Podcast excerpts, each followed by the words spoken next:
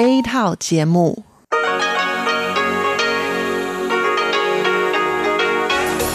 Đây là Đài Phát thanh Quốc tế Đài Loan RTI.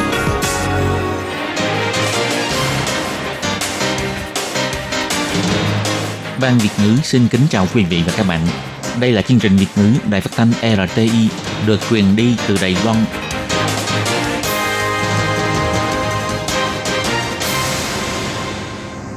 Các bạn thân mến, Hải Ly xin chào các bạn. Hôm nay Chủ nhật, ngày 14 tháng 6 năm 2020, tức ngày 23 tháng 4 nhuận âm lịch năm canh tí. Sau đây, mời các bạn đón nghe chương trình phát thanh tiếng Việt của Đài Phát thanh Quốc tế Đài Loan RTI với các nội dung như sau. Mở đầu là phần điểm tin quan trọng trong tuần, tiếp theo là các chuyên mục tủ kính sinh hoạt, góc giáo dục và sau cùng khép lại bằng chuyên mục nhịp cầu giao lưu. Các bạn thân mến và mở đầu cho chương trình, Hải Lia xin mời các bạn theo dõi phần điểm tin quan trọng trong tuần và trước hết là các tin tóm lược. Báo cáo về kết quả phòng chống dịch bệnh, theo Bộ trưởng Trần Thời Trung, Đài Loan vượt xa nhiều quốc gia. Khai mạc triển lãm ảnh núi đồi xinh đẹp, hé lộ năm du lịch miền núi 2020. Theo chuyên gia, nghiên cứu của Hồng Kông phủ nhận tin đồn từng nhiễm SARS thì miễn dịch với COVID-19. Trải nghiệm cắt lúa ở Hoa Liên tạo hình cho ruộng lúa. Theo Ủy ban Trung Hoa Lục Địa, sẽ tùy vào tình hình dịch bệnh thế giới và năng lực phòng dịch của Đài Loan để quyết định mở cửa cho sinh viên Hồng Kông, Macau nhập cảnh. Bệnh nhân từng được xác nhận nhiễm COVID-19 chỉ cần xét nghiệm âm tính hai lần là có thể dỡ bỏ lệnh cách ly. Các bạn thân mến và bây giờ Hải Ly xin mời các bạn đến với nội dung chi tiết của phần điểm tin quan trọng trong tuần hôm nay. Đài Loan liên tục 8 tuần liền không có ca nhiễm trong nước. Ngày 7 tháng 6, người đứng đầu Trung tâm Chỉ đạo Phòng chống dịch bệnh Trung ương, ông Trần Thầy Trung, chính thức tuyên bố dỡ bỏ lệnh phong tỏa trong nước, đồng thời công bố bản báo cáo giữa học kỳ về hiệu quả phòng dịch của Đài Loan. So với biện pháp kiểm soát chặt chẽ của các nước, Đài Loan đa phần là dùng biện pháp mềm, hướng dẫn để phòng dịch, nhưng kết quả lại vượt trội rất nhiều quốc gia. Bản báo cáo về kết quả phòng dịch của Đài Loan được ông Trần Thời Trung công bố vào ngày 7 tháng 6 cho biết, tính đến nay, Đài Loan tổng cộng có 443 ca nhiễm COVID-19, xếp hạng 104 trong 187 quốc gia, ít hơn rất nhiều so với ba nước có số ca nhiễm nhiều nhất trên thế giới, bao gồm Mỹ trên 1,95 triệu người, Brazil có hơn 640.000 người và Nga trên 450.000 người. So sánh về tình hình dịch bệnh và chỉ số phong tỏa, tuy có rất nhiều quốc gia đều đưa ra nhiều quy định bắt buộc, bao gồm kiểm soát biên giới, ra khỏi nhà, hội họp và kinh doanh, nhưng các nước ở khu vực Âu Mỹ như Brazil, Nga, Tây Ban Nha, Pháp và Ý vân vân, cho dù kiểm soát rất nghiêm ngặt nhưng vẫn không thể ngăn chặn sự lây lan của dịch bệnh. Tình hình dịch bệnh ở Singapore có xu hướng tăng cao trong thời gian gần đây. Chỉ có Việt Nam vì kiểm soát chặt chẽ cho nên có sự khống chế dịch bệnh tốt hơn Đài Loan. Ông Trần Thầy Trung cho hay, nhìn chung Việt Nam làm tốt hơn Đài Loan tổng số ca nhiễm ít hơn chúng ta, nhưng chính phủ Việt Nam áp dụng biện pháp kiểm soát rất là nghiêm ngặt mới có thể đạt được hiệu quả như vậy. Còn Đài Loan, người dân của chúng ta rất là hợp tác. Ngoài ra, tôi cũng cho rằng chúng ta luôn minh bạch trong thông tin về COVID-19 cũng có ảnh hưởng nhất định. Ông Trần Thời Trung còn cho hay, Đài Loan ngoài kiểm soát biên giới nghiêm ngặt ra, không có nhiều quy định bắt buộc. Vấn đề tụ tập cũng chỉ đặt ra nguyên tắc hướng dẫn. Điều đáng chú ý là tuy tình hình dịch bệnh ở Hàn Quốc cũng rất gây go, nhưng kiểm soát biên giới rất lỏng lẻo. Ngoài ra, Macau tuy có số ca nhiễm ít hơn Đài Loan, nhưng dân số Macau không nhiều, vì vậy mật độ của trường hợp được xác nhận nhiễm bệnh vẫn cao hơn Đài Loan.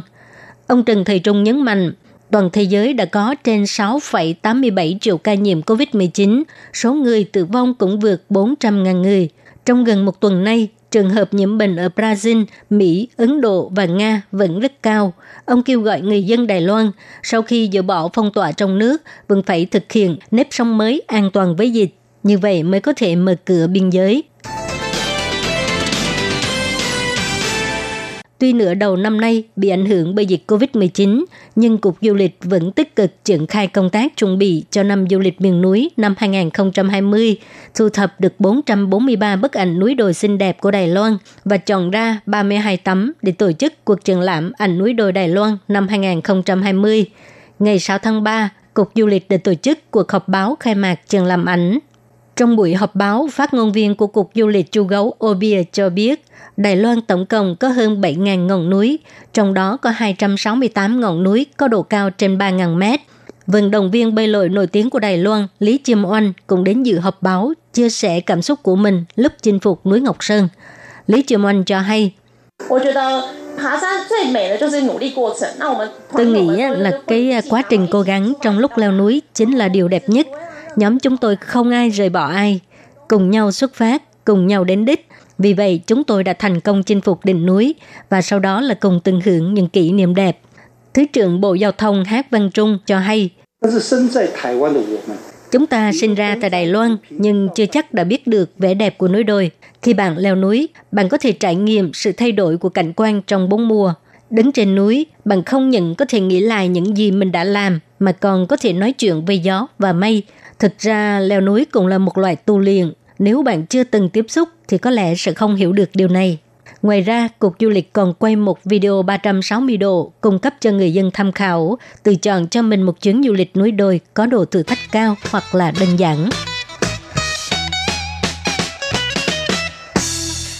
Một đề tài mà mọi người lại xôn xao bàn luận đó là nếu đã từng mắc bệnh SARS có phải sẽ miễn dịch với virus corona mới hay không?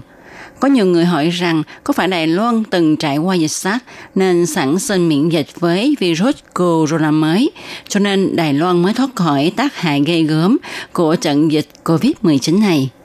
Viện phó Trần Tú Hy, Viện Y tế Công cộng, trường Đại học Đài Loan, ngoài việc cho rằng có khả năng, tuy nhiên ông cũng hỏi ngược lại, nếu như vậy thì Hồng Kông cũng từng bị dịch SARS hoành hành, thì tại sao cũng bùng phát dịch COVID-19? Viện phó Trần Tú Hy, Viện Y tế Công cộng, Trường Đại học Đài Loan cho biết, Hồng Kông nghiên cứu gần 2.000 mẫu huyết thanh, trong đó có mẫu huyết thanh từng nhiễm bệnh SARS vẫn không thấy sản sinh kháng thể đối với virus gây viêm phổi COVID-19, cũng tức là không có tác dụng bảo vệ cơ thể.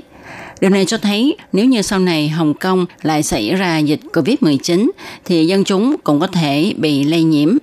Ngoài ra, nghị đề dỡ bỏ cách ly cũng được mọi người quan tâm cao độ. Ông Trần Tú Hy nói, hiện nay trên toàn cầu có 54% quốc gia có chỉ số dỡ bỏ phong tỏa nhỏ hơn một tốt nhất là nhỏ hơn 0,1 và có 15 quốc gia có chỉ số dỡ bỏ phong tỏa nhỏ hơn 0,1, trong đó có Đài Loan. Vào ngày 7 tháng 6, chỉ số dở bò phong tỏa của Đài Loan là 0,049, xếp hạng thứ 8 trong 108 quốc gia trên toàn cầu xảy ra dịch COVID-19. Tuy nhiên, ông cho rằng trong tương lai, các nước trên toàn cầu không nhất định sẽ áp dụng chỉ số dỡ bỏ phong tỏa như nhau. Và có nước sau khi dỡ bỏ lệnh phong tỏa thì chỉ số này gia tăng trở lại. Điều này cho thấy virus corona mới lại có thể lây lan thành đại dịch.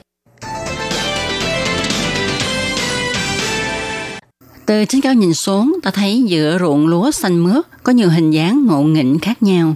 Nhìn kỹ thì thấy đó là hình bàn chân dễ thương của con gấu. Cạnh bên còn có hình bản đồ Đài Loan. Nơi đây là thị trấn Ngọc Lý, Hoa Liên. Cuối tháng 6 này, vừa đúng vào mùa gặt lúa vụ thứ nhất trong năm nay. Chính quyền đặc biệt mời mọi người đến cùng gặt lúa và sáng tạo nghệ thuật Trẻ em cầm lưỡi liềm gặt lúa dưới trời nắng gắt. Muốn tạo hình dáng cho mảnh ruộng này thì các em phải cắt cho ra hình dáng mà mình muốn có, rồi từ từ cắt lúa để tạo thành hình hoàn thiện. Thông qua hoạt động này, trẻ em cũng cảm nhận được việc gặt lúa cực khổ như thế nào. Do tình hình dịch COVID-19 đã hạ nhiệt, chính phủ dỡ bỏ lệnh cách ly, các doanh nghiệp liền cho ra những tour du lịch đa dạng, phong phú để cho mọi người vui chơi giải quay. Một chủ doanh nghiệp cho biết, chúng tôi hy vọng thông qua chương trình vui chơi có hiệu quả như vậy để cho du lịch Đài Loan giống như nước ngoài có thể thu hút mọi người. Tết Đoan Ngọ sắp đến, chính quyền thị trấn Ngọc Lý cũng sẽ tổ chức một loạt các hoạt động vui chơi, mời mọi người cùng đến gặt lúa, thưởng thức các món ngon của đồng ruộng, cùng nhau lắng nghe, cảm nhận mảnh đất này. Hiện nay, toàn Đài Loan đang triển khai nhịp sống mới phòng dịch. Nhưng về biện pháp quản lý tại biên giới vẫn chưa được nới lỏng. Gần đây, vấn đề mở cửa biên giới để cho người dân khu vực Hồng Kông Macau, trong đó bao gồm sinh viên của hai khu vực này, có thể quay trở lại Đài Loan để tiếp tục việc học tập, đang được mọi người quan tâm. Ngày 10 tháng 6, ông Khâu Thùy Chính, Phó chủ nhiệm Ủy ban Trung Hoa Độc địa bày tỏ sẽ tiếp tục theo dõi công tác quản lý biên giới của các nước khác với khu vực Hồng Kông Macau để có thể đưa ra các biện pháp quản lý liên quan kịp thời.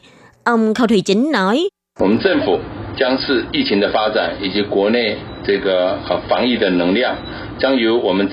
Chính phủ Đài Loan sẽ tùy vào tình hình diễn biến của dịch bệnh trên thế giới và tình hình dịch bệnh trong nước, sẽ do Trung tâm Chỉ đạo Phòng chống dịch bệnh Trung ương Đài Loan tiến hành đánh giá trước, để chúng ta có thể đưa ra biện pháp quản lý liên quan, xử lý một cách nghiêm ngặt và có trình tự.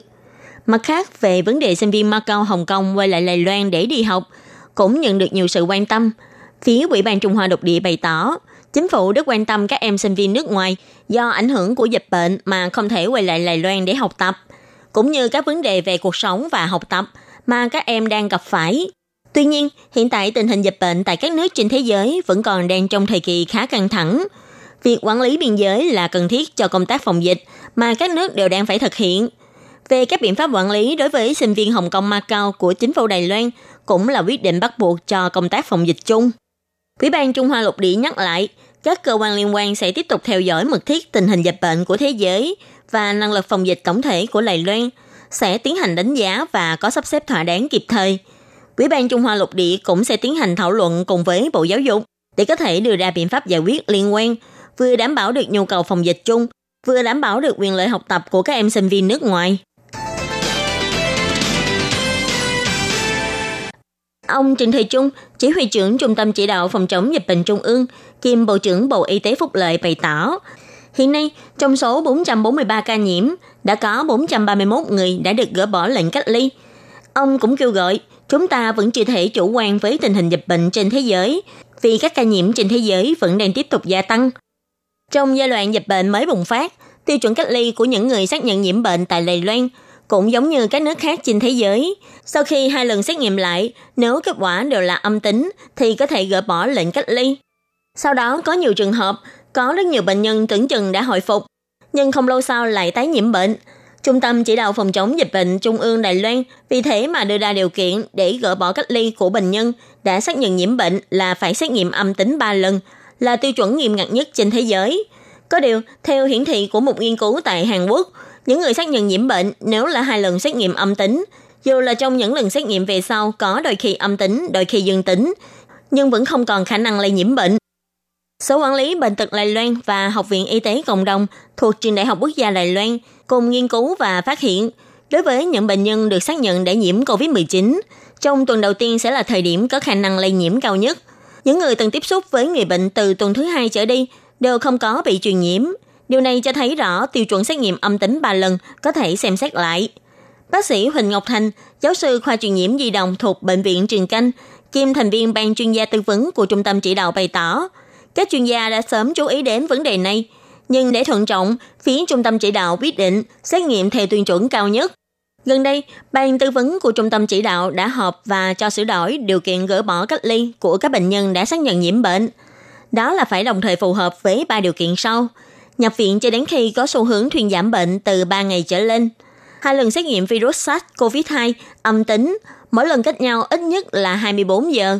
Cách ngày phát bệnh từ 10 ngày trở lên, đối với những người không có dấu hiệu bệnh, cách thời điểm lần đầu xét nghiệm dương tính đã được 10 ngày. Nếu phù hợp với ba điều kiện này thì sẽ được gỡ bỏ cách ly.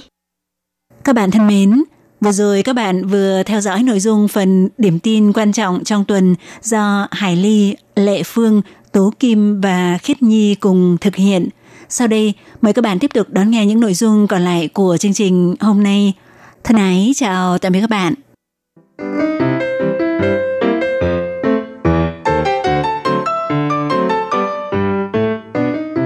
Quý vị và các bạn thính giả thân mến, chương trình phát thanh tiếng Việt của Đài Phát thanh Quốc tế Đài Loan RTI được truyền thanh 3 buổi tại Việt Nam, 10 buổi phát 1 tiếng đồng hồ. Buổi phát chính vào lúc 6 giờ đến 7 giờ tối hàng ngày giờ Việt Nam qua tần số SW 9425 kHz với sóng dài 31 m. Sau đây xin mời quý vị và các bạn tiếp tục đón nghe nội dung chương trình hôm nay.